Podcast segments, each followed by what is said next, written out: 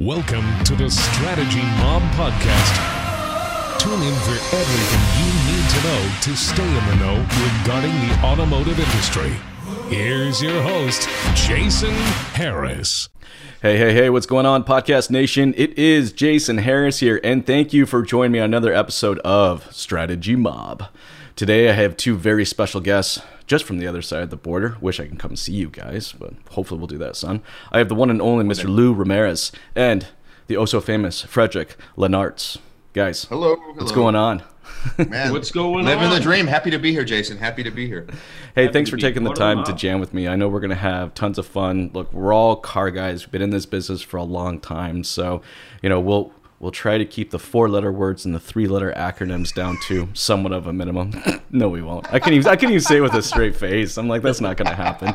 Um, no doubt, no, no doubt. doubt. But hey, guys, uh, before we uh, kick off this podcast, I thought it'd be kind of fun to uh, start out with some origin stories. So for everyone out there uh, that don't know kind of how you guys got started, I thought this would be a fun way to do it. So Lou, I'll start with you. How did you get started in this crazy little world we call the automotive industry? Great question. We actually um, have to take it back to when I was in the military and I was processing out and I was trying to actually get completely cleared from the Army. And I ran into who was the president of the board when I got uh, promoted to sergeant and one soldier of the year board and was also my commandant inside of uh, leadership school or PLDC. And he he's from Brooklyn and he, he reminded me of my stepfather a lot and we just ran into each other and i'm carrying my big uh, folder full of clearing papers and he said well what are you getting ready to do? And i said well i'm waiting for the post office to call me. I'm going to stay here in kentucky and build my family and go from there. And he said well ramirez i hate to see you get out and if this is definitely where you're going i see you got your clearing papers. You need to go uh, talk to my daughter or go talk to them at the dealership that my daughter is working at and I said, okay, so Major, I appreciate it. Thank you so much. You know, have a good life, have a good life. Went on. And then about a week later, I saw an ad that said, hey, make, you know, 80 to $100,000 a year. Just go talk to this guy and this guy and, uh, you know, rock it out. I said, hey, that was the same dealership that Sergeant Major Desario told me to go check out. So I went over, interviewed, and boom, there I was in the car business and not too much later, I developed the whole um, idea behind the car guy and started just doing marketing. Teamed up with my my brother right here, and I mean, we've just been having fun in this business ever since. I mean, it was it was a quick transition out of nowhere. It wasn't on my radar at all, as it hasn't been for I think many many people until they answered an ad. No, you're 100 yeah. right. I think most people just kind of like trip or tumble or fall their way, or or in my case, got conned um, I did. I had a I had a roommate at the time. They're like, "Hey, hey, Jay, you, you like selling shit, right?" I'm like, eh, "Yeah, sure. Yeah. I like selling stuff." Like, "Hey, we want to sell cars. You like cars?" I said, "I love cars. Yeah, all right, I'll try that out." Little did I know the guy got paid a five hundred dollar check if I stayed for ninety days. Um, so it was like yes. it had nothing to do with that. He knew I was a good uh, salesman or if I loved cars. It was just like there's uh, somebody with a pulse and he's in my vicinity, so why don't you come work in my dealership? I get paid 500 bucks. But um, hey, Lou, for yourself, or sorry, Frederick, for yourself, um, how how did you get started in the car business? You know, very similar in a sense. Um, I was prior military for uh, I was in the Air Force for four years. I got I got out and um, I was going to school. I was kind of in a transition phase. Didn't really know what I wanted to do. So I was kind of go, kind of going to college, kind of working. I, you know, enjoying life, going out every night, having fun. Well, one night I'm at a friend's house. Um, I, I should say I was with a friend at someone's house, and I was at this house. It was a nice place. Everything was, you know, good decoration for a single dude. He had, you know, he had a lot of nice stuff in there, and uh, his name was Clint Riggs, and he's somebody that's still traveling. He's somebody that's we both have been. Mm-hmm underneath. He's been our manager at one point, but Clinton Riggs, I was sitting there and I'm talking to this guy and I'm starting to, you know, get to know who this person is and who owns this place. I was like, man, you got a nice place here. You know, what do you do for a living? He's like, oh, dog, you know what I'm saying? I'm, this is how he talks, still does. Nah, dog, you know what I'm saying? This is like, it's straight out of uh, the middle. Man, I'm, I sell cars. You know, I've been, I'm a finance manager of this thing. I was like, well, how much money can you make doing that? He goes, man, I make six figures. I was like, wow. I was like, where'd you go to school for this? He goes, I didn't even graduate high school, homie. I'm like, what? I'm like, so how do I get this job? so at the time I wasn't super motivated for a, like a full time full time job. So I was like, but it always was in the back of my head was like, man, if this guy can do it, there's no doubt I can do it. So as time went by, I you know I, that's when I met my wife. Um, she was my girlfriend at the time, and you know we started dating, and then you know things got serious, and I was like, okay, I need to do something besides just do what I'm doing, floating through life. So I I went and I applied at the same store he's talking about. I saw the same ad and this was about a year before a year Lou. before I it's right around a year before Lou came in. And I went in, put on my best suit, best tie, walked inside there, and got hired same day. And then, you know, so it's it's been history ever since. I've loved it. It was a Mitsubishi Hyundai stores actually. It was a Mitsubishi Hyundai Isuzu. Isuzu. Isuzu was in that mode. to say hello. Thank you for calling. Yeah, we had all, we had those three brands sitting right there in that one thing. So that's where we started off was a was a Mitsubishi Hyundai Isuzu store, and uh, and so it, it's it's been fun. Lou came in a year later, you know, and like he said exactly, he came in and man, he he shook the floor up. You know, I I came in, I shook it up. He came in and he really shook it up. I was like, okay, I had I got I had the opportunity to train Lou. You know, I was his uh, floor manager at the time, even just a year in. But he but he came out and just was so impressive that it made me have to step up my game, which which in turn we became really close because of it. You know, I was like we became real good friends. We like family. You know, our our, we, our kids hung out with each other, so on and so forth, and so it's been history ever since. Almost twenty years now. Yeah, became we've battle buddies from there. battle buddies, Splitting all our deals, working each other's customers. Split, marketing splitting all your deals? No, stuff. Oh, yeah, no, that's that's a advertising, doing all that's that. a real tight relationship there. I do remember. I- Not gosh, all of our deals. No, no, Most- not, all of them. but Uh, okay, okay, okay, not all of them. Not all, Not all of them. But it's like you know, if somebody like- came for me, they knew Fred's going to handle them. Yeah, So there was no one else working my deal unless give it- except for well, Lou you know what? I I think that's the way it's supposed to be, guys. Right. Like it really is. You know, I mean, look, I've had the opportunity to visit thousands of dealerships. You know, both in the United States and in Canada and across and abroad. And um, I, I tell you that that tight, that that commodity, that that that that that that, uh, best friend kind of you know team, you know team effort, man. That that's what makes a big difference, and you can see it. And you know what? You can feel it when you walk to the door. You know, Yes. it's like 'cause it, it's like it doesn't matter. You know, there's not a fight of who's ups who. I mean, guys, I I legitly remember a fist fight breaking out at my first dealership, and it, dude, it was like I swear it was like the first month I was there. I was like, Whoa. what the hell kind of business did I get myself into? Like these guys got into it. I remember that it was like a the guy sold a Silverado, and the other it was supposed to be the other guy's customer or something like that. And they straight up went out in the back, got into a fist fight over the damn commission. And like, so I mean, it's cool that you guys had each other like that. You guys were able to watch each other's backs, and oh, you know, yeah. and both kind of help and support each other. And we still careers. competed.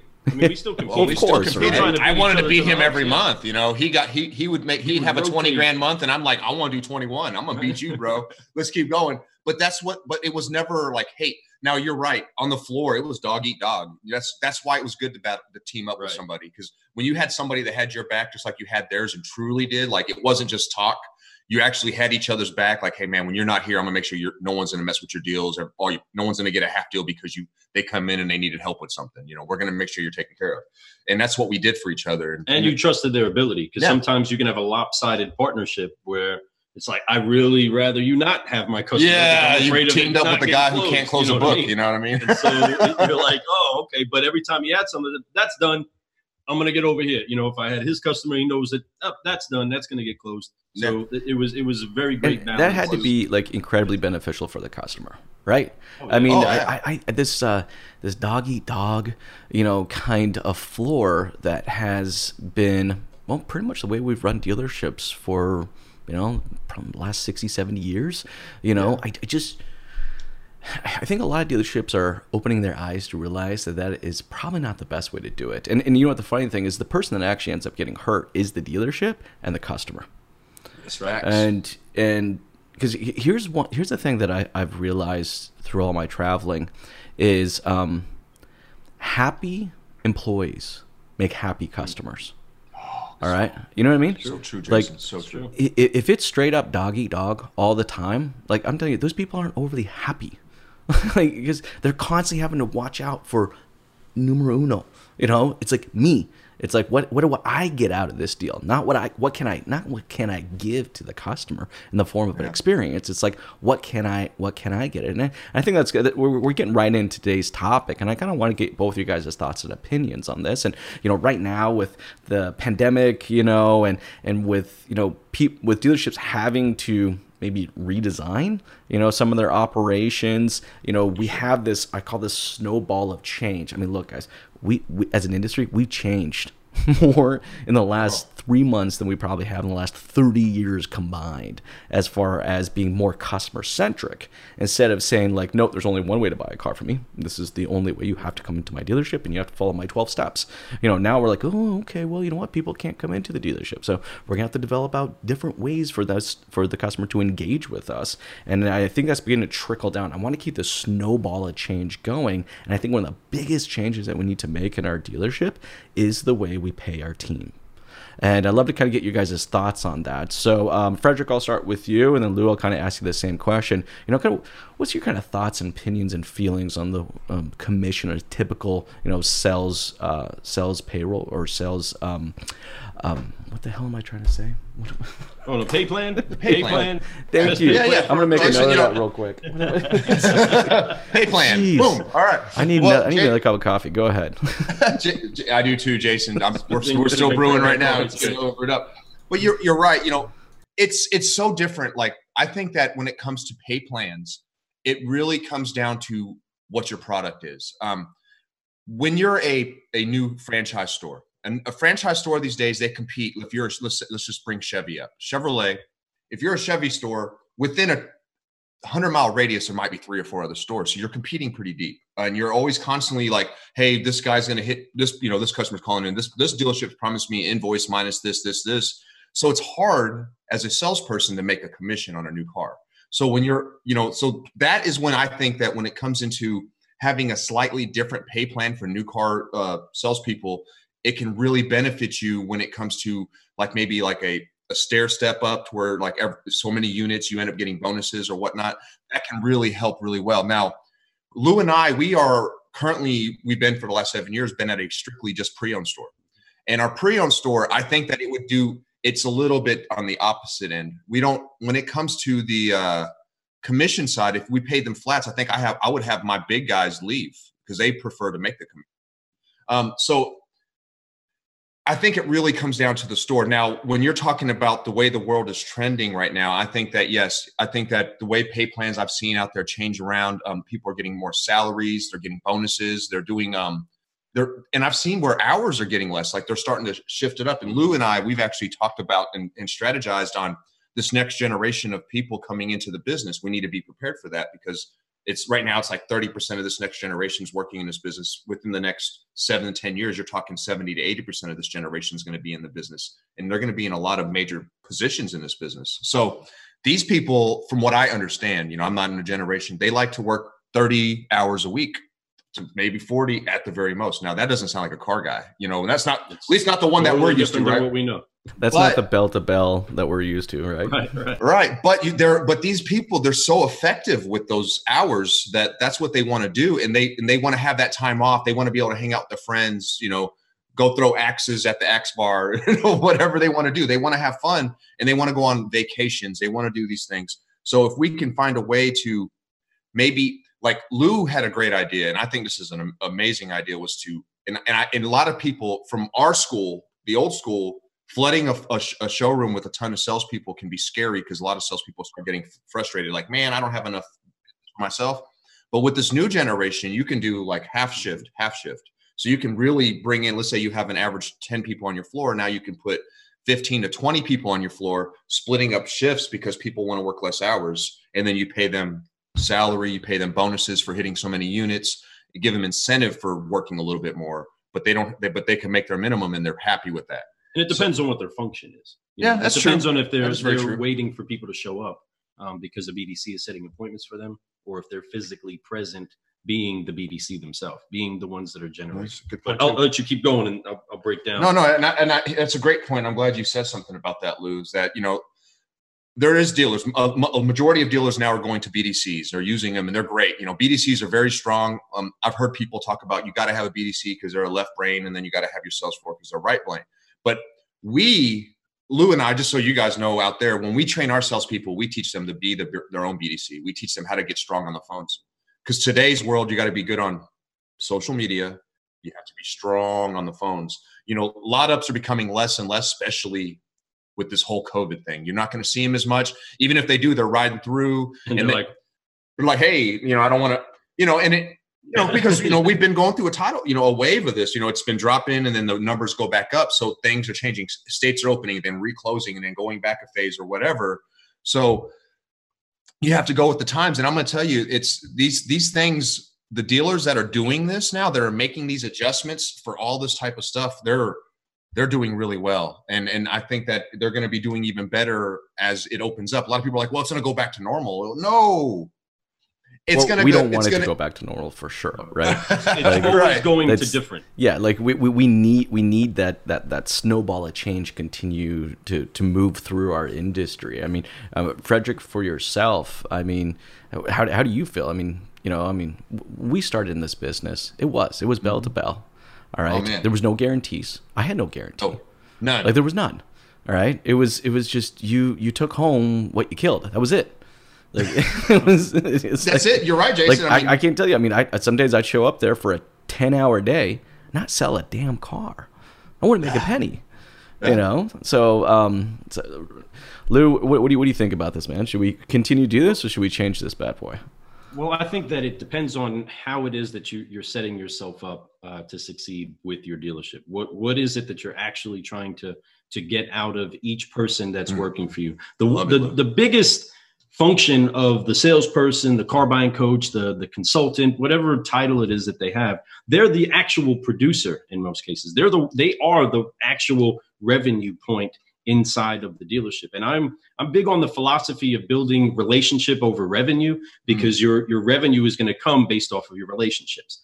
And and anytime that you're hiring somebody, you want to make sure that they do feel like they're coming to a good place. You want to make sure that they're coming um, into an environment where they they can grow. And me also understanding that there were a lot of stigmas and there were a lot of things that I did not like about the car business, but I liked the money.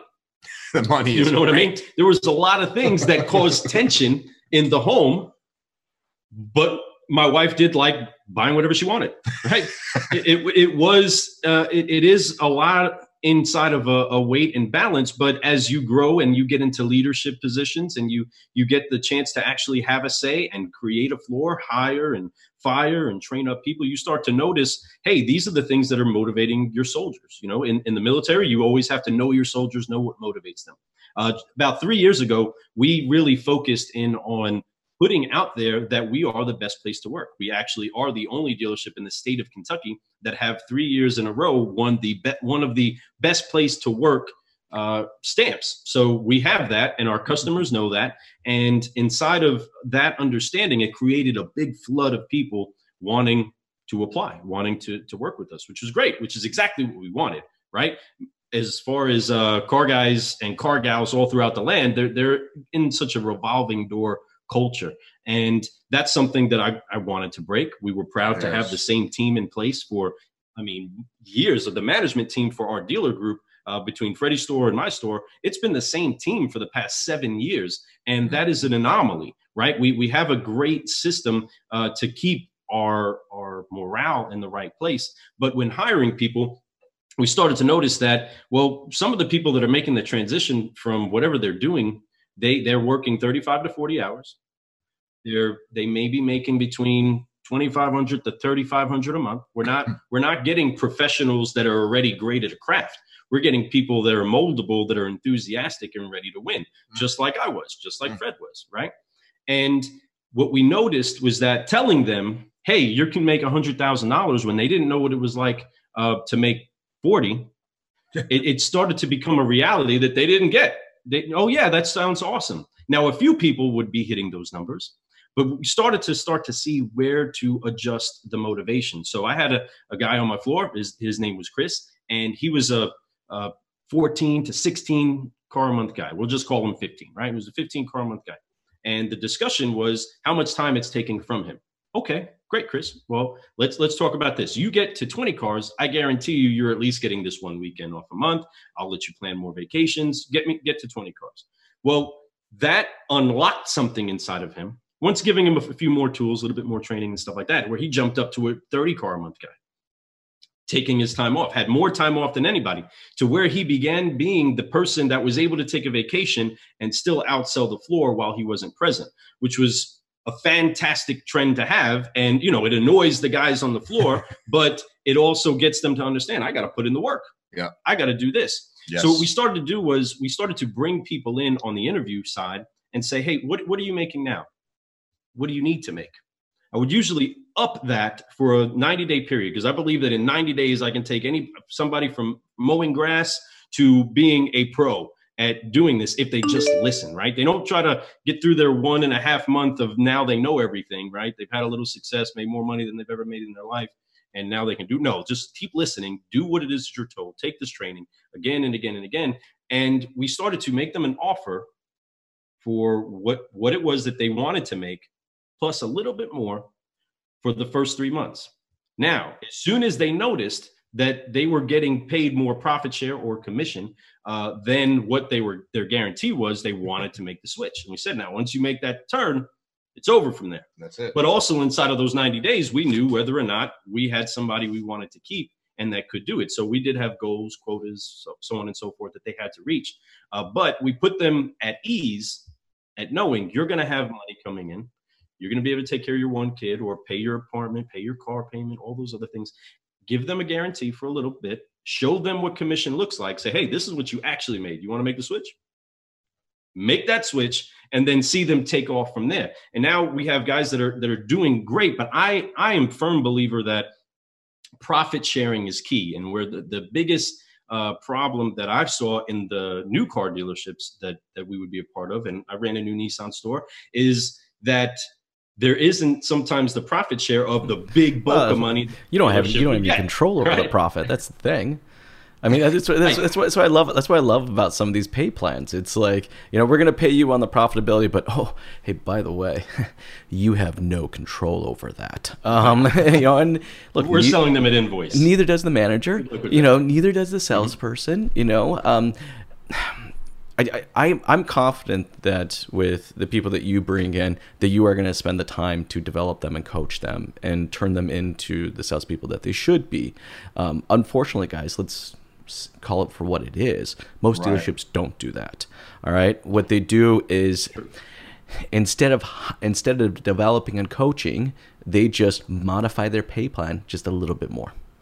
You know, it's like they, they have a goal and objective. Well, we, we need to sell more of this. Okay, well, let's just change our pay plan. So, you know, for the guys to make any more money or the women to make any more money, they have to do ABC. You know, so I, I think what it is is is we have to first define what our goals are you know, yes. and then work backwards to create the pay plan that's going to help us support the goals. And in the past, the goal is really simple: make freaking money. Uh, that's, how, that's why I got yeah. in the business, right? Was, doubt, was, was make yes. freaking money. But I think yeah. what we've learned, though, especially from much larger, more successful companies, is that the experience the customer has will give you the ability to make more money. And so you might be able to make more money on that one singular transaction, but you give them an experience and they continue to come back for that experience. And they go out and at the dinner party, they're talking to their friends and they're like, Well, what do you would you do this last weekend? Oh my gosh, let me tell you about this amazing company that I went and visited and I just had this amazing experience. I mean, I saw um, a buddy of mine posting one of his reviews the other day, and the guy never even bought a car from him. Yeah. Like, didn't buy a car from him, but the customer had such an amazing experience with that salesperson that, you know, they felt convicted enough to go online and actually put put a review out there from somebody they didn't even buy anything from. Beautiful right? thing. And, and, I don't and I don't believe that that customer enjoyed that experience that much because the person they were dealing with didn't like where they worked, right? It's so key that that person loves where they are. Yeah. Otherwise, it's going to be on the customer you know, I, I can't tell you how many times that I've heard in dealerships that we've traveled to, you know, the, the person that that's taking that up saying, oh, we got these traveling guys here and this sucks and I hate that and I got to work all these hours. Them sitting there pour out their heart of how much they hate their life or their job. and that customer is not getting motivated or excited, right? I mean, the people at Disney look like they really love being there. And so that it's part of the experience that you get to have when you're the paying customer there that they love being in this magical land. Yeah. I love being in this magical land, right? That that experience is key that the experience of the employee is conducive to them pouring out a, really a fun filled excitement no matter whether the person buys or not you know and and that is a key that the culture inside of the dealership or the store or the business whatever it is employees actually like being there and have fun. Otherwise they can't they can't put that on to anybody else. They will put on whatever they're feeling you know? I, I want to throw another one at you real quick and um, frederick i'll start with you and then lou i'll kind of ask you the same. Like you guys have actually said it a couple times throughout this is the importance of creating a relationship right? Um, and you know, I've been told that throughout my entire career. All right, relationship selling, create the relationship. You know, I always find though early on in my career though, it, the point of creating a relationship was to benefit me. Um, so it wasn't really a relationship. It was kind of a, you know, it's like, okay, I'll create a, you know what, I'll get chummy with you and I'll have some fun with you. And I'll have some laughs and I'll ask you about your kid's sports team just so you can buy a car from me.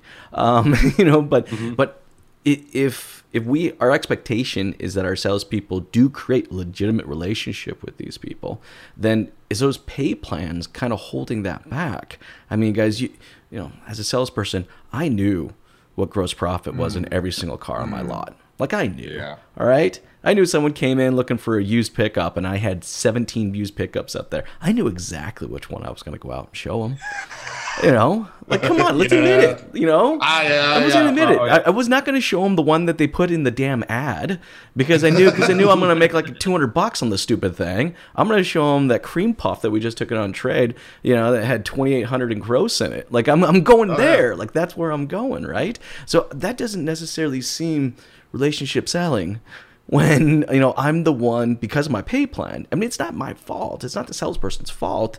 You know, they're doing what they got to do to provide for their family. You know, they're, they're the pay plan says like you're going to make more money on cars that have more profit in it you know why would they not push the customer to that that doesn't seem overly like a great relationship but i want to kind of get your thoughts on this uh, frederick i'll start with you and lou i'll ask you the wow. same question man that's a that's a great question actually jason you know and you're right you know when when you're building a relationship with people um if you're if you're being selfish in it where you just know you could take advantage of it is that really a relationship? And and that and no that's not. You're right. You're just all you're doing is you're you're doing the stereotypical i'm gonna hammer a guy. I'm just gonna push him you know make him feel like i like him and then i'll forget who he is.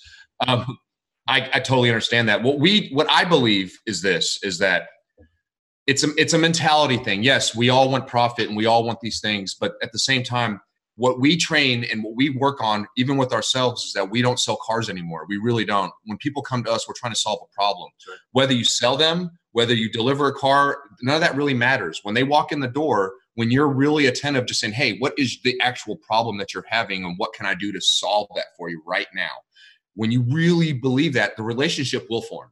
So mm-hmm. whether you're out there trying to put them on a car that you know that you're you're four grand behind book in that you can make all kinds of money at, or one that you're heavy in and you know the difference. At the end of the day, when you're sitting there and you're actually figuring out what they need, and then you show them the vehicle, whether it's the one with more profit or not, and you show them the vehicle and, and it has those needs and wants, then you're doing everything you can. You know, we it's it, it is. It's it's a huge world in this car business and there's a lot of ways that you can you can move metal. There's so many different ways and there's so many different types of customers. You know i believe there's five different types of customers but there's but there's those five when they come in when they sit down you know you're trying to figure out what they want and what they need. You know what we i've come to find is that there's the intenders and then there's the unintenders right? So when you're coming in somebody's coming on the lot and they're like hey i only want this type of truck and i got to have it this way that's a little bit that's not the same as somebody who's coming in, hey man, I, I need I need a reliable four door truck, or you know whatever it is. Those are two different types of clients. You have to be treated completely different. So we as salespeople, we have to still solve that problem. So when you become a problem solver instead of a salesperson, which you still got to be a salesperson in a sense, but you you still got to just really truly believe, hey, I'm here to solve your problem, and I really love helping people let me just help you today. No, and uh, like Fred, uh, um, Frederick, I'm, I I love ahead. the fact that you're like, let's solve the problem. But I'm, I'm going to push you a little bit on this one, man. Um, Okay. Our, if our pay plan is more about me solving my problem because I got that older piece of inventory over there. So I mean, right? Like, Yeah, yeah. like, like, how do we balance this? Like, I'm with you. I want to be there for the customer. I'm going to put the customer at the center of it. All right, but I know on that older piece of inventory over there, my manager just said there's a three hundred dollar bonus on it. You know, like. how, like how do I like how So- like how do I not you know what I mean? I'm like it's it's just human nature. I mean I want to solve the guy's problem, all right, but I can solve the guy's problem and maybe a little bit of my own problem if I go show this one. Right. Continue, No, Frederick. and, and you're right you know but you know the one thing that overcome that overcomes all this you know it, whether you're looking for the gross is volume you know you you have to move a lot of you, move a lot of units the numbers always work themselves out. Um so that's why to me you know and you're right you know if i if i was on the floor there's no doubt you tell me i have a bonus on this car that's the first car i'm going to show everybody that walks on the lot right? That's just going to be natural habit can't help it. But like you said to eliminate that where you're just really truly trying to be for that person you know and that person that's in front of you is like gosh you know it's it's i'd love that you hit me with this question because it's it's so hard because we i'm a gross guy. I can't help it. I love i love profit but at the same time i do love to help people. So it really comes down to me gosh bless how do i answer this? It really comes down to somebody when they are in front of me and i and let's say i'm i'm working the desk and i have a salesperson come to me and they're like hey this customer is looking for this type of vehicle this type of vehicle this type of vehicle. Um the way for pay plans to work out that way is to make sure that they understand that volume is key that they understand that the more you move the numbers will average themselves out so it's not about the car you're selling and I know that can be hard for somebody like me. I, I know I'm going to be like, yeah, still cool, cool, boss, but which one's the one that makes the most money, right? Right. Um, but I don't know. I'm going to pass that. Look, on man. No, look, guys. This is what I'm asking, right? No, I Because love it's- that you asked me that question. I'm trying to a think about how I'm going to it's a answer this tough one. It's a It tough is, one. I mean, Lou, what, what is. of- what's your thought? I mean, look, we look, we want to create those relationships. We want to, like Frederick was saying, we want to be those problem solvers. We do. You know, does our structure of commission hinder us from that ability? What, what do you think, Lou? Well, uh, the approach that we took with trying to make sure that we stopped having salespeople dance around that car that has been there for 60 days, right?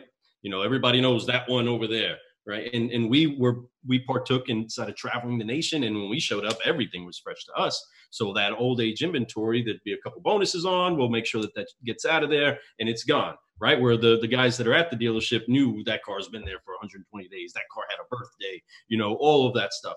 A birthday, yeah. But so what we did was we shifted a little bit and we said, okay, let's take the average commission across across the entire store. Everybody's average commission. So of course you have the higher, you have the lower, that average commission. We took that that bonus or that that spiff and said, hey, look, this is what you're going to make if you sell this 90 day old unit. If there's a 90 day old unit here, you're going to make the average commission. You know, whether it's five, seven hundred, whatever it was for that year, you're going to make that bonus. So one to take away the dance around the car that is depreciating fast, right? And book is dropping on. That was to get that out of there. But the key piece of training was actually trying to make sure that there was a, an understanding in the shift of a long-term car guy or car gal that Mm. your actual relationship is going to be what feeds your revenue.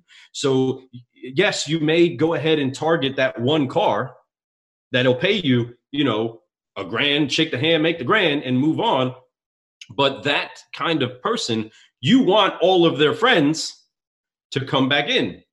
And, and the person that stays on the lot and is there for two, you know, a year, two years, and they start to see that referral business start really coming in, that repeat business really coming in again That's, that's crucial. those are the key seeds that need to be sown at the time that you're in front of them. So removing the trying to remove the barrier of I'm focused on straight commission. No, look at finding out what they want because if you don't actually find out what they want and what they're trying to achieve and have them completely convinced that you're the right person to help them get that, well that they're not going to explain that to their friend. They're going to explain to the friend they had this nice car he sold it really well said a lot of great things about it and i bought it and i got my head beat Yeah. right? Otherwise they're going to explain oh no he actually was asking me questions. He veered me away from that one car and though that that might have been the smaller commission on that end, the the culture of understanding I'm still going to probably see about three, four of their friends in the next couple of months that are going to buy. Understanding that you have to sow those seeds in relationship before you worry about focusing on what you're going to sell them, which is where the concept of we solve problems we don't just sell cars uh, really has has really taken a key because we we have to let the the one that's working to show them the right direction that look i'm not here to sell you something. I'm here to help you buy it. And so this is the tools you're giving me. This is the ability you're giving me. And this is the direction i'm going to point you in that building that trust is is awesome because there's still a lot of decision making patterns you have to get off of a customer before they can make that right decision right wow. so you no can't doubt. do that unless that relationship is built so, properly yeah. so your, your heart has to actually make the shift to say i actually do want what's best for the customer because if i do what's best for the customer eventually that customer is going to do what's best for me when a car guy conversation comes up okay. i uh-huh. want to be the guy that they point to hey i got a guy and he actually cared and listened to what i said and though I wanted this one car, he shifted me over here and it actually turned out better for me. Go go take a go Well, that, that's that's what a good consultant does. But right. that consultant wasn't trained to do that. That consultant was convicted to do that. That was a, that was a personal thing, that's true. right? That's true. But yeah. here, here's here's what we do in our industry. We we hire superstars, not team members. Mm-hmm. Do you know what I mean? Like, yeah, like who who's not looking for the next thirty car a month guy or gal, right? like, yeah. we want superstars. But we, we, you know what it is? It's like on this hand, we're like, I want a superstar, and then on this hand, they're like, but team is really important to me. So it's like I want I want my team, but I also need my superstars, and it's just like it, it's it's just a lot of conflict there, right? Um, I'm going to throw. The great thing uh, about great superstars, just to, to add in that, not to interrupt. Well, they should they should be good close. They should be good team members, right? Exactly. They, they, they should, should, be, Michael Jordans that help raise the level of everything. And what I've noticed over the years is that if you keep having and keep focusing so much on that superstar, eventually that star shoots out, right? That star leaves, and there goes their 30 cars. You know what I mean? And instead of having it blanketed to where you have a team of horses that all that all can transition in well, and out. And, and, but you know, but you're going to have a guy. But you know, we're we're very fortunate. You know, we have guys like Lou and I and, and the rest of our management team. When we do training, it's it's real training. I mean, it's like we really help these guys from from every step of the way. We make sure that every step of the sale, the process of the sale, the road to the sale is trained thoroughly. They understand each one of those steps and why. It's it's a feature and right. a benefit when we train them. You know, hey, this is the step one, and this is why it's important, and let me show you why. You know, we do all this stuff to make sure that these guys understand that. Because, like you said, we the, the pay plans they're you know they are different all across the nation right now. And i and i don't and i honestly i don't have a disagreement with any of the pay plans. I think that whatever works best for your dealership whatever process is the way that it works for you guys is the way you should do it. And i think that when it comes to what motivates your people you know best right, right. you you know how your floor is you know how your your region is you know what your market is what you're selling who you're selling to you know? So it really comes down to that now i i totally agree that things need to change in this business. And I think that's one of the biggest reasons why you're doing the strategy mob right now, just like we're doing our Car Guy Coffee podcast, is that this business, there is maybe 10 to 5% of people who are doing it right. And that's oh yeah, hundred percent, and that's that's why we have to have mm. these conversations. You know, and look, they're not fun conversations to had. No, you know, not. like they do feel that people make make they will make people feel a little uncomfortable around having these conversations, but they are but they are important. I want to throw one at you guys because I've been consulting a lot with dealerships recently awesome. on this, right? And you know, again, what it, all came back to when I think of a pay plan, it's like I first have to define what the goal and objective is. And I'll tell you, most of the time when I go into a dealership to help them develop out a pay plan, it, the goal and objective is usually has numbers associated with it, lots and lots mm. and lots of numbers. And I'm like, mm, let's go back even farther. Like, what is the real goal and objective? You know, what is your, you know, how do you want to be perceived? by people out there? What's your goal there? Let's start there. Let's build a pay plan off of that, and the numbers will kind it. of fall along with it. So I have a handful of dealerships, and actually, uh, this is interesting because I have a couple of used car dealerships that are doing this, where they, the goal has been relationship. Like that is at the core of everything. They want to create that relationship. So what we ended up doing was we actually took sales the salesperson's role and the service advisor role, and we actually molded them together. Mm. So the person you buy the car from is the same person that you come to get the vehicle serviced from. So wow. you think about that continued development of that relationship.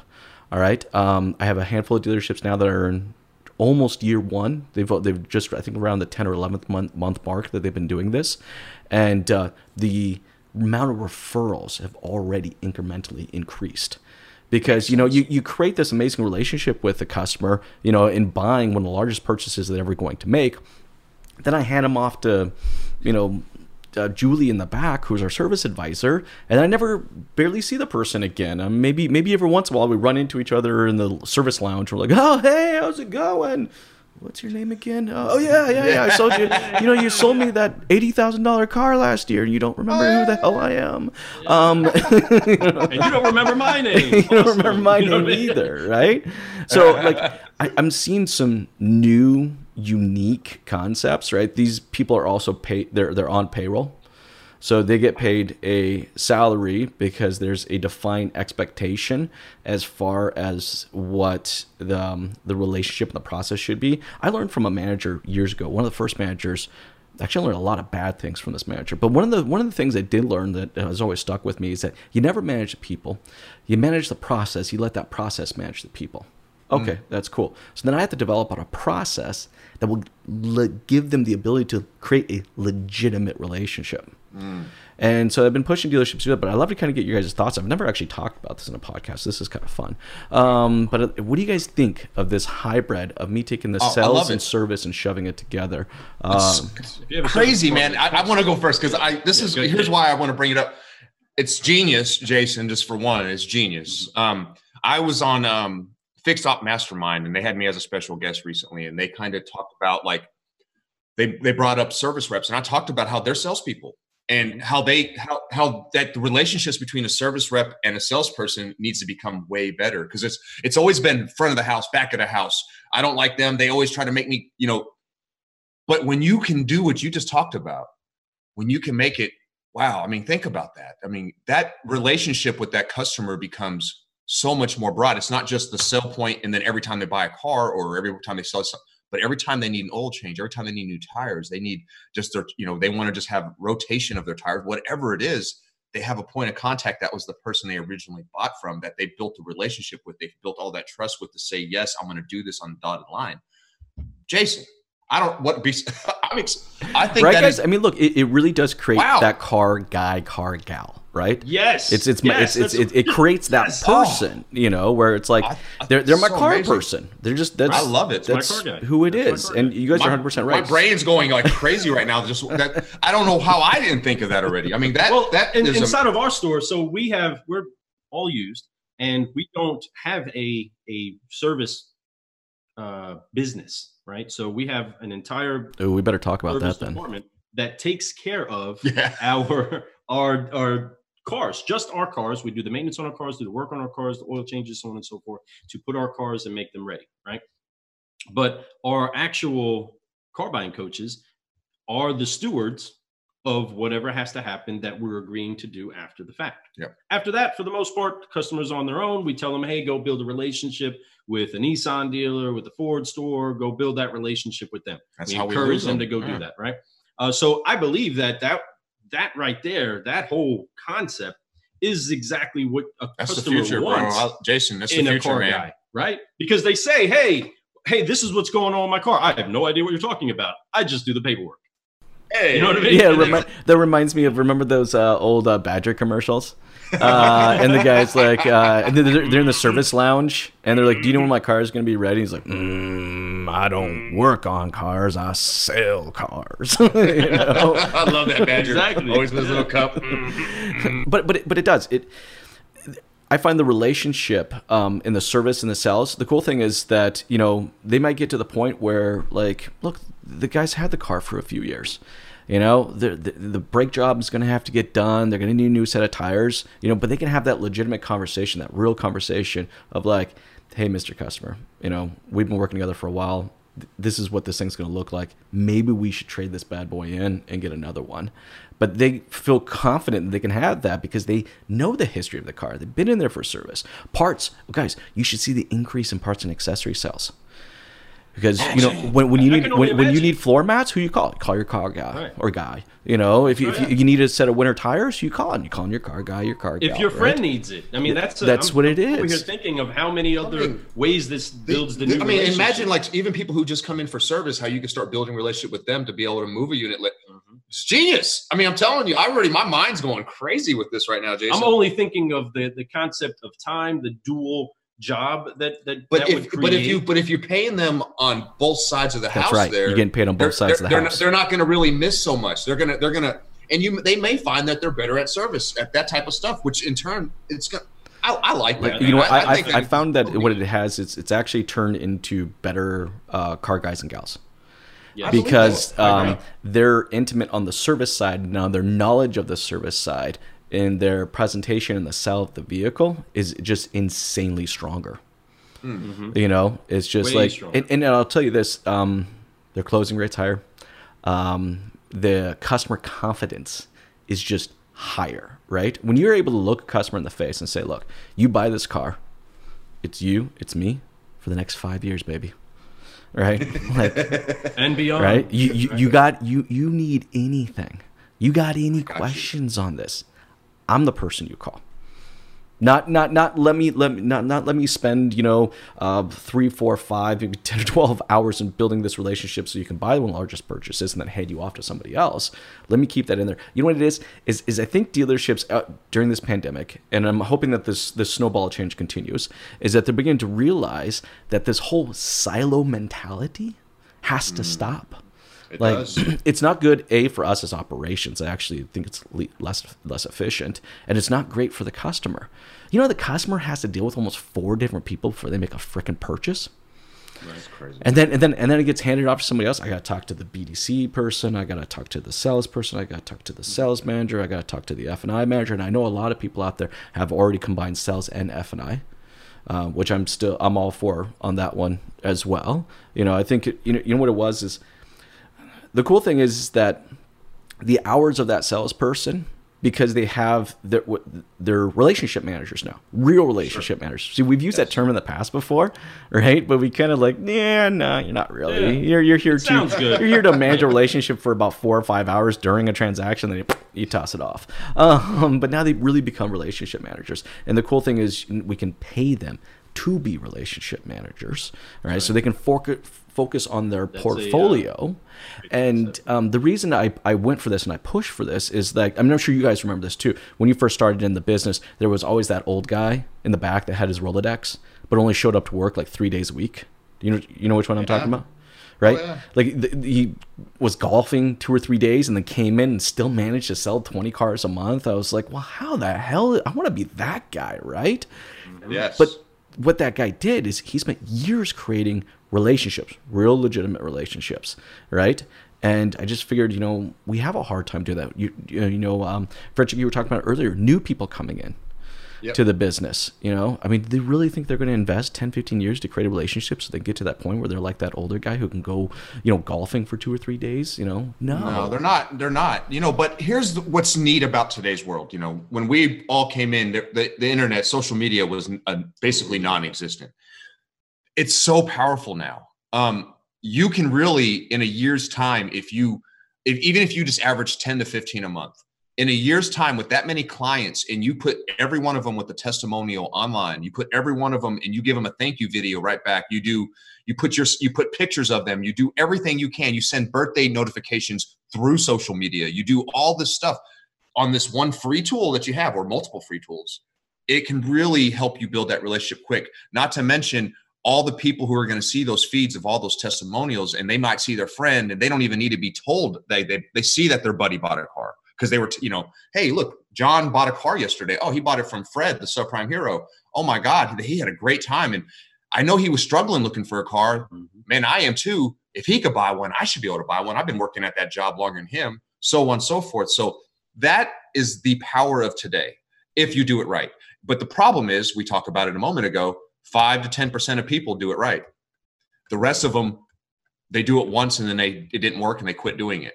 And you know, so they just go, keep doing it the wrong way and they keep going and they just hope and they float by and they make it happen. They keep at their eight cars a month and they think that it's going to be fine when they could build that eight cars just by 10 minutes extra work per deal. That's it. Just like that, you could really build it up really big. I have a few guys that work for us, you know, team members that are really getting big on social media, and some of my other team members are starting to follow suit because these guys are to that point. I have one guy been in the business right at about a year, another one three years. They teamed up to, to form the dream team. These two guys are using social media so deep right now that they are they're they don't really make a lot of their ups are just coming in. People are seeing them online. They're like ask, hey, I want to see the dream team. I want to come in and visit with them. They look like a lot of fun. They you know they do a lot of stuff that just no one else is doing. And so that is what's what separates. And that's a way to build relationships fast now. Now that still takes work though. It takes mm-hmm. work, a lot of work. But I believe what you're talking about, being able to turn a sales consultant and a service department rep into one molding it into one and building being able to build relationships in multitude of different ways not just from the sales side but also from the service side. But then there's sales and service too. So there's so many things. Thus is why a good salesperson would crush it in service and then a mm-hmm. good service rep will crush it in sales. So it's good to be able to and it relieves that tension between the. I love it, man. I don't know why I'm. Gonna, I'm going to be talking about it at work. I'm. Gonna, I'm. I really. I really love the idea, Jason. Well, I mean, guys, think, think about it. This for a franchise dealership out there, right? You Huge. know, um, look, Huge. you know, they, they're complaining like crazy how there's no one coming in through the door, yet service did 1,200 CP work orders last month. like. There's what opportunity. What are you talking yeah. about? I mean, people are coming through the door. You're just staring at the wrong damn door. door. Exactly. Um, That's right. There's no doubt. That's going to be you the know? clip right there. We're just going to. That's going to be my cut clip right there. Uh, that that needs to be the clip. That's a great because it's so true, Jason. I honestly believe that you are onto something really big here. I think that as time will tell, and I think when you see it another year in, you're gonna. It's going to be probably the thing. I'm gonna and whatever I can do to help talk about yeah. this for you, I will push it. And I'll keep it. And obviously, I'll give you full credit all the time for that because that is no, it's it's a great idea, and I definitely think that people need to be more open to that. Matter of fact, next week when I'm on the. Um, do you deal with fixed op David Foy and all them at all? Hey, oh yeah, yeah, yeah, yeah. I know David. We've we've yeah, we've yeah. been connected for a long time. Oh man, you need to get up on. you need to go on Tuesday nights. They do a a, a mastermind thing. You need to get on there and, and, talk to them about that. That would blow their minds. They, they would just be like, just like I am right now. I'll reach. I'll reach out to David. I'll throw him a little curveball. I'm like, all right, man, here you go. What do you think of this? Um, you should. Yeah, it's a great. It's a great idea, Jason. Well, look, idea. that's that's about maintaining right, our employees. And I know we're getting toward the tail end of our time, but I, you guys had mentioned something earlier um, in our conversation, and I wanted to bring it back up because I think it's so incredibly important, especially right now, is bringing in new talent. Mm. And, and and look, for us, right. Uh, promises and guarantees of six figure incomes and and you know all money money money money money money. I mean like i remember my first manager used to walk around with a roll of hundred dollar bills in his pocket. And it was literally my goal and objective every single day i went in there is to take as many of those out of his pocket as i possibly could right? Um, yes, but that that's what motivated us. Like we're, we're motivated by that. I'm like six figure income, I'm in. Let's do this, right? Yes. Working 10 hours a day every single day. I had no beef with that, right? Then then I got married. Then I then I had three kids. Um like, you know, like that that's not easy, you know? And so so I'm looking for, you know, a a, a population of people out there that are looking for a new career because maybe they got laid off, right? But they got families. So there's one section. There's that one group of people right there. Then you know a whole another group of people that just finished their schooling, and all these companies are not hiring right now. All right, or they got promised an internship, or they got promised something, and everyone had to take it back from them. I think there's a whole pool of new talent out there, but how do we attract that? I'd love to get your thoughts on this. Lou, I'll start with you, and then Frederick, I'll ask you the same question. I think that to really make sure that you uh, give them the understanding that there's something to be sought after in this business is that you you let them know the benefits of what it is that that you've had, right? Whether it's the homes, the cars, the vacays. Uh, but then you also explain to them again, I'm going to keep coming back to the relationship, the way that your relationship is with your home, with your wife. Um, if you don't have a, a, a, marriage or a relationship with your children that anybody wants to emulate, well, nobody's going to want to emulate it, right? Nobody's going to want to do that because when they leave the dealership, they got to go home to that. And that's what they want to be healthy. Because if that's not healthy, you're going to find that it's going to trickle into the store. So being able to show them, hey, this is the this is the great parts of it. as we always do, right? We're always going to highlight the great parts, but then have a good, honest understanding of now these are going to be the parts where it, you're going to feel a bit of pain, you're going to feel a little bit of uh, of, of tension inside of your growth, and I'm going to tell you now. After I explain to you how to do this, and I explain to you the second time, and you don't do it, I'm telling you, I'm going, you're not going to like the cut that comes onto you, right? You're not going to like that wheel of, of, of fabrication that creates the sharp sword, right? You're not going to like that being put on you, but it's going to come. Giving them the understanding that there's a great potential uh, to, to do really great things here, but it's going to take sacrifice. It's going to take you sowing those seeds, but the benefits are going to far outweigh what you poured into it. But that it is not just that it's easy to be successful if you do the hard things right. And if if you do those things which is again building that relationship you i want you to go home and go to your kid's game. We yes. want you to get out of here and go make sure you take your wife out for her birthday. You don't belong with that customer. As a matter of fact hand that up over. Go get out there and go do that and show them that you care more about them succeeding in life rather than just succeeding on the sale board right? Making sure that that, un, that understanding gets to them will one not just get people to to do the job very well, but do but give you people around you that you enjoy being around and that you enjoy celebrating with. We just had a guy had a uh, had his uh, his first daughter was oh, born. Yeah. And that's a big celebration for all of us, right? That's part of the family. And we're excited about that. And I, I gave him way too much time. I said, hey, take a couple weeks, take three weeks, take whatever. And he's like, whoa, whoa, hold on. I, I got to come back before that. I got to make money. Like, oh, okay, cool. letting him know that I was behind him to, to do that, that's not something that we were given. You know, I was scared to take my lunch, oh, right? Oh. I was scared. I, I, didn't want to take my day off. You got and, and that kind of tension was always back at home. It always made it back home. Yeah, Where, yeah. I made I may have outsold everybody today, but I'm losing over here with the people that are important to me, and I can't keep throwing money at them. I need to actually be there. I need to be at at the graduation for my my my kid that's graduating sixth grade. You know, whatever it is, we need to physically be there for that. So convincing people coming in that because right now everybody's used to being home, right? A lot of people are used to being home for way too much time, right? Telling them, listen, you don't have to sacrifice that if you actually put in the time here. Because let's be honest, everybody, yes. car guys, car gals, you might be there for eight, ten hours a day. You're probably only working two. Yeah, really working. Somebody oh, not yeah, in yeah. We, right? we we could do a whole podcast just on that topic. Right. We right we definitely. that's all right, Jason. You're right. So letting them understand that look, if you come here and you pour in your best effort into this little bit of window, you're going to be successful. You're going to have plenty of people in front of you, and you can actually have that time at home, which I want you to have, and give them the incentive of time because that's the one thing they can't. I can't multiply. Incentive right? I can just say, "Here's your time," valuable asset. and you're going to have the money.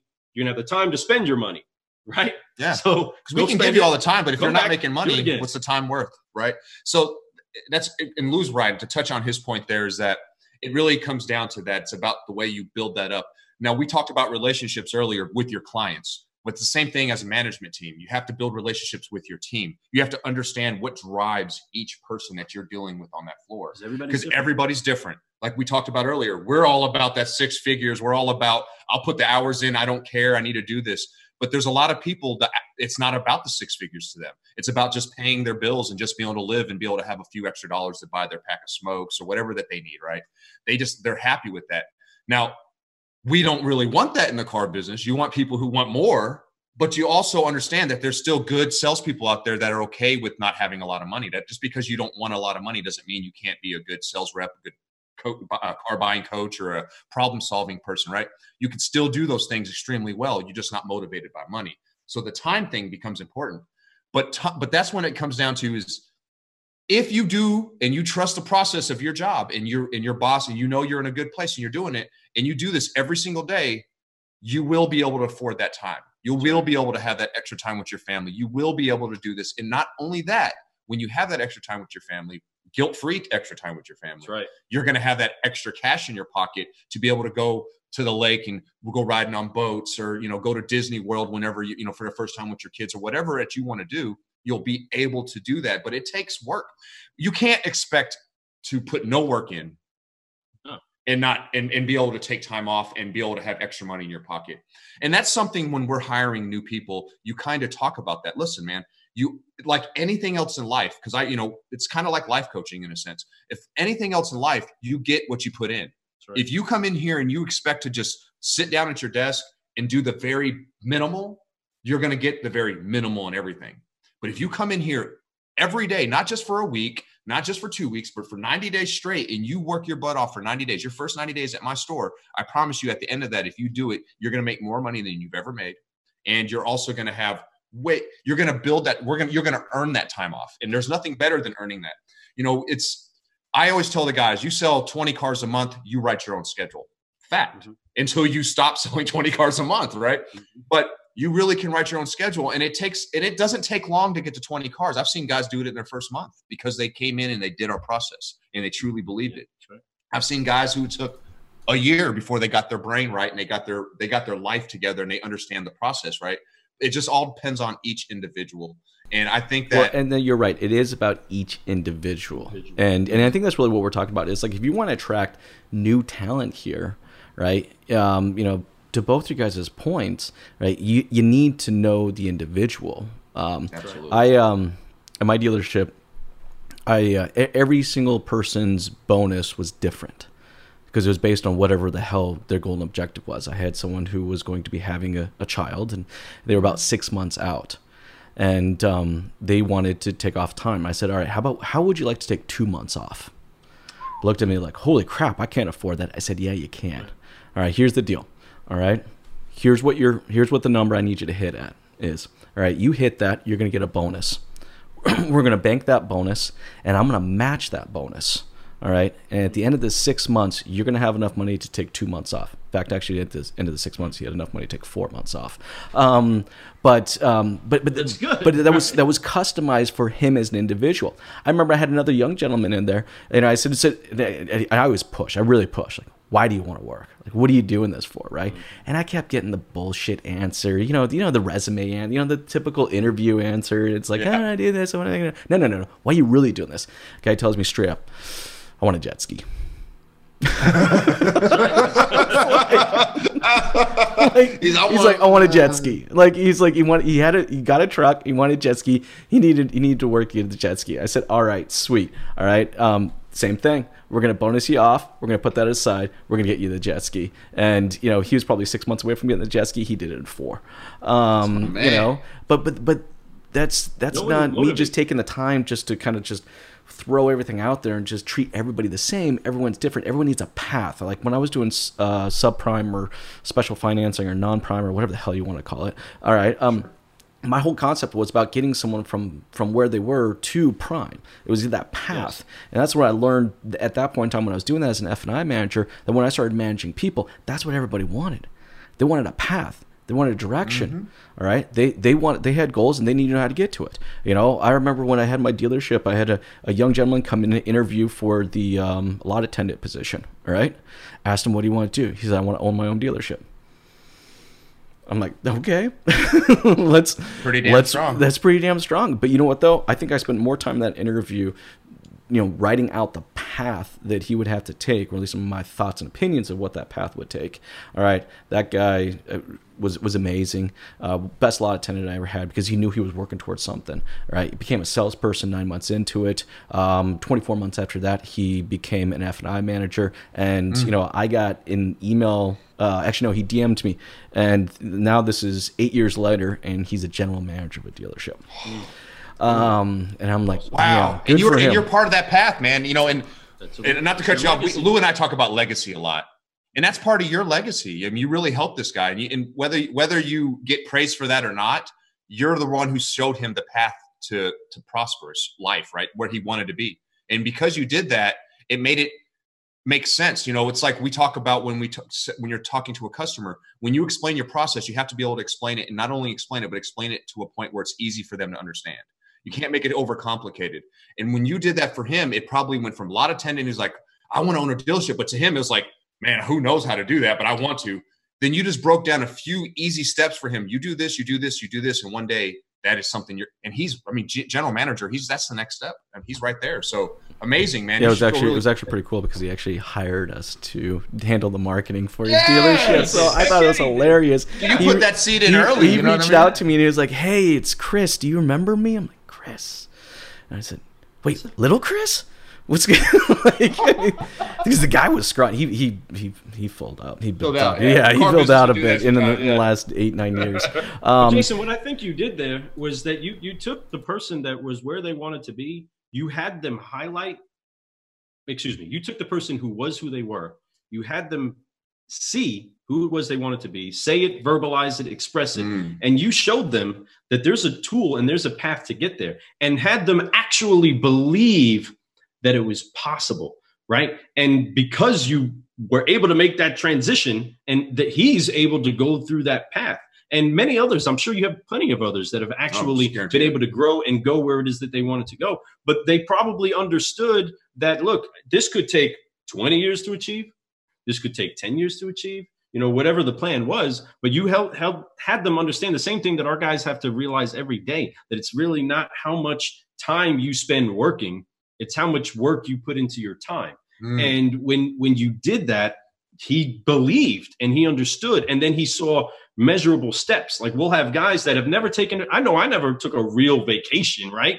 Until i was in the car business and starting to see money. But i also didn't know how to do it right. I had to see other people do it right. And then i learned how to do it. So there's some guys that come into the car business that will incentivize hey uh, this week you know, most appointments said is going to get a, a, vacation. You guys, we're going to send you to here. We'll do it all up yeah. right and, and three grand, show three them how to do. Wherever you want now they taste that.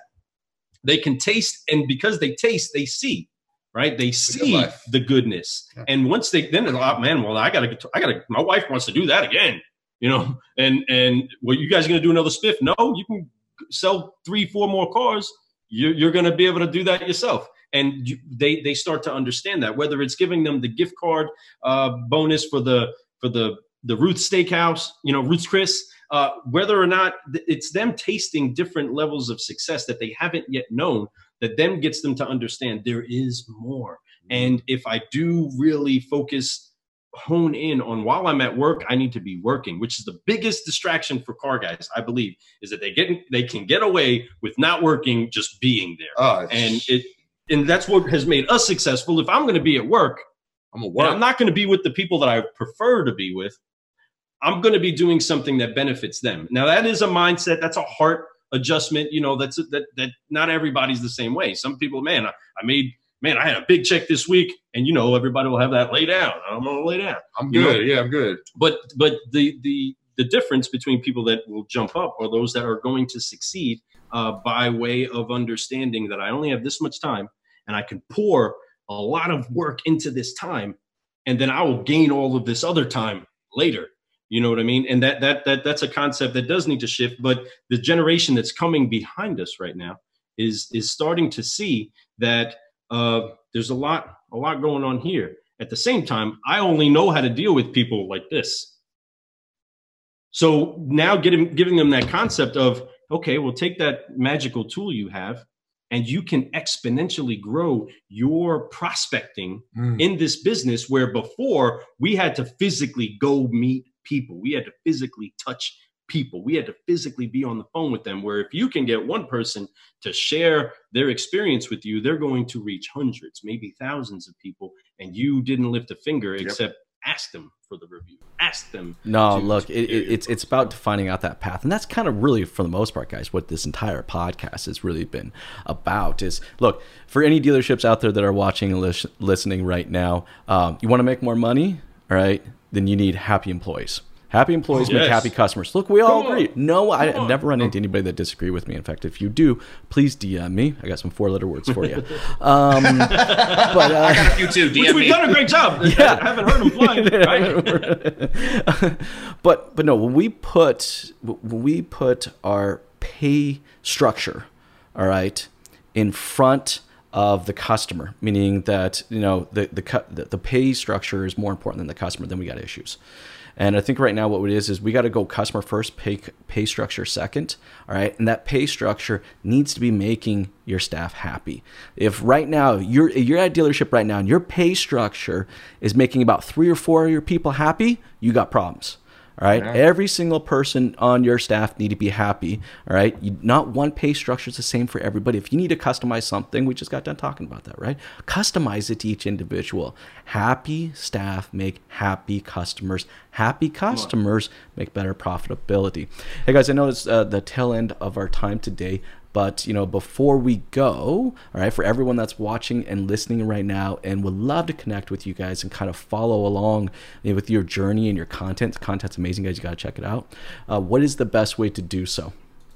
Well, you can go to carguycoffee.com and you can also search us out on any social media platform, Car Guy Coffee Podcast, Car Guy Coffee, Car Guy Cafe. Uh, you type it in anywhere, you're going to run into us. Uh, yeah, no doubt. Find Lou Ramirez, the car guy. And I'm Fred Lenar's subprime hero, and you'll find me everywhere from LinkedIn to Twitter. I mean, I'm I'm everywhere. We're even on TikTok, so check it out. we get down on that thing a little bit. But awesome. I, I haven't checked that out, but I'm going to check that out because I want to see you, you want a cool down. mug? You can go to carguycoffee.store and I mean you can you can reach us anywhere you write car guy coffee you're gonna you're gonna run into something that's no doubt Awesome. coffee's for closers, folks. That's right. That's coffee is for closers. If you're in the States, you get your coffee from Lou and Fred. And if you're in Canada, you're getting your coffee from Strategy hey, That's right. that's right. hey, guys, thank you so much for taking the time to jam with me today. Thank this you. has we been a ton of fun. You guys have yourself an amazing day. You too, man. We thank appreciate you. you. Appreciate you. Thanks for tuning in to the Strategy Mob podcast with your host, Jason Harris. Don't want to miss new content? Be sure to sign up to be a mobster at strategymob.com to stay in the know. Remember to like, comment, and subscribe. Happy podcasting.